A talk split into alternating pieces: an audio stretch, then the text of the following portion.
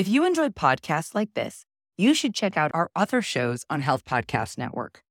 For example, Beyond the Paper Gown, hosted by Dr. Mitzi Krakover, helps people think critically about women's health issues, encouraging them to question and explore the complexities of healthcare systems, scientific advancements, and societal norms.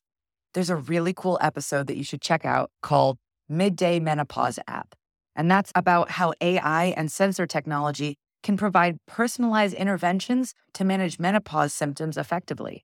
Check out Beyond the Paper Gown on your favorite podcast platform or visit healthpodcastnetwork.com.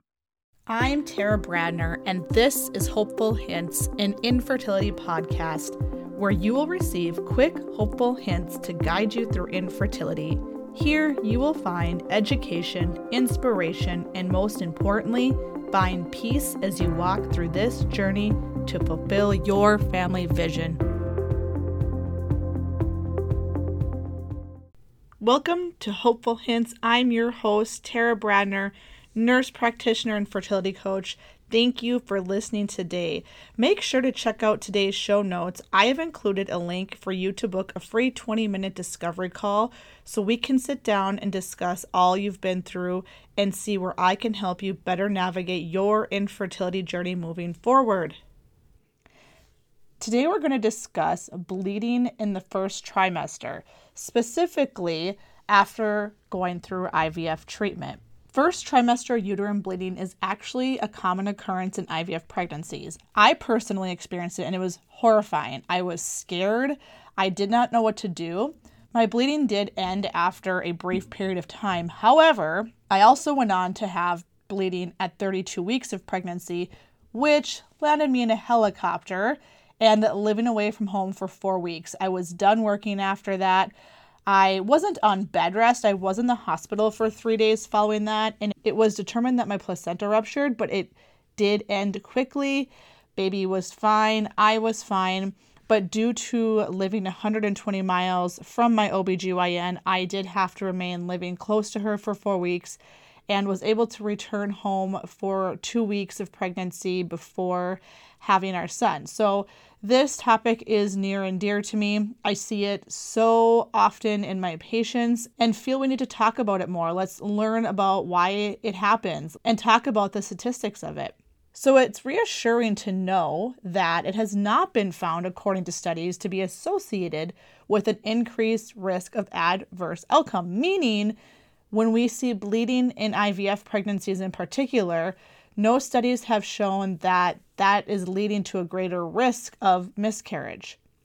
So we know that general statistics for vaginal bleeding in the first trimester occur in 1/4 of pregnancies, and half of those will lead to miscarriages. So when we're looking at IVF in particular, another study looked at 157 pregnancies, and all of these women went through IVF, and over a 2-year period, they followed them until they actually delivered a baby.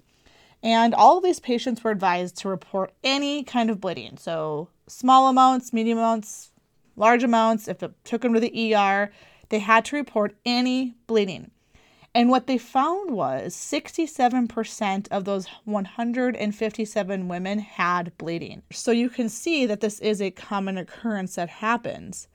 Another study found that those who go through infertility are not at an increased risk for miscarriage in the first trimester compared to women who conceive naturally. So I wanted to include that just so you know that when you go through infertility and do become pregnant, you're not at a higher risk of going through this than those who conceive naturally.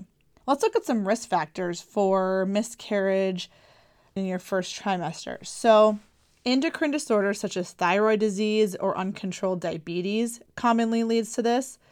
We know that a really common reason for miscarriages is the genetic aspect. There simply is a genetic tendency that's occurring with that baby and we miscarry.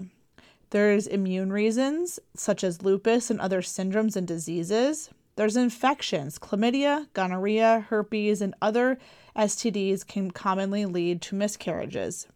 They can also lead to bleeding.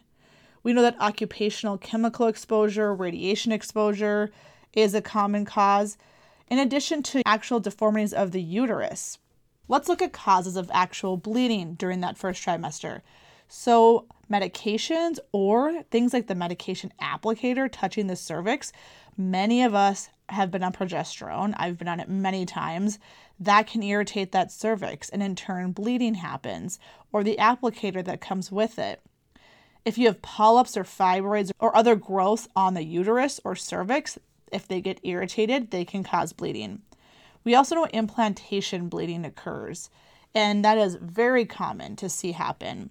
Subchorionic hemorrhage or subchorionic hematomas can form. Those hematomas can be small or large, but hemorrhaging occurs when that placenta actually partially detaches from where it implanted inside the uterus, and we'll see bleeding happen with that.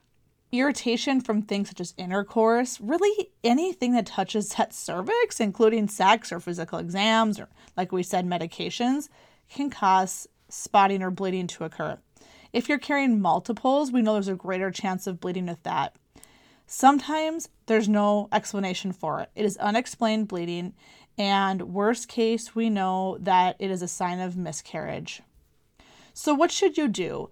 If you experience bleeding in your pregnancy at all, at any time, you need to reach out to your OBGYN right away. They oftentimes will obtain an ultrasound. They'll look at lab work.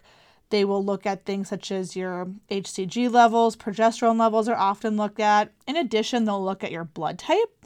And if they see that you're Rh negative, then they often will arrange for what's called a RhoGAM shot to prevent your body from making antibodies against that baby. We know most people are Rh positive and do not need RhoGAM. If the bleeding's heavy, you need to go to your emergency room right away. Determining what is heavy is truly individualized. I once read someplace, a gynecologist said, one woman's spot is another woman's clot. And I really liked that analogy. What you determine as heavy may be different than what I determine as heavy. They say that soaking a thick menstrual pad every hour for more than 2 hours straight. However, if you have other associated symptoms with it, cramping, fevers, backache, things like that, you need to get to your emergency room right away. Remember that most times bleeding is okay and baby will end up being fine. It is important that you reach out to your OBGYN at any onset of bleeding and to just know that this is a common occurrence. I hope you found today's episode helpful. Make sure to hit subscribe so you can listen to Hopeful Hints every Tuesday with me, Tara Bradner, nurse practitioner turned fertility coach. Check out today's show notes for your freebie.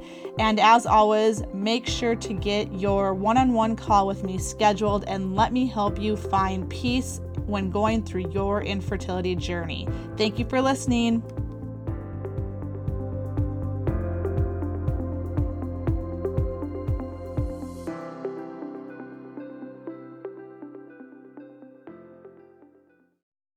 If you enjoyed podcasts like this, you should check out our other shows on Health Podcast Network. For example, Beyond the Paper Gown, hosted by Dr. Mitzi Krakover, helps people think critically about women's health issues, encouraging them to question and explore the complexities of healthcare systems, scientific advancements, and societal norms. There's a really cool episode that you should check out called Midday Menopause App, and that's about how AI and sensor technology can provide personalized interventions to manage menopause symptoms effectively.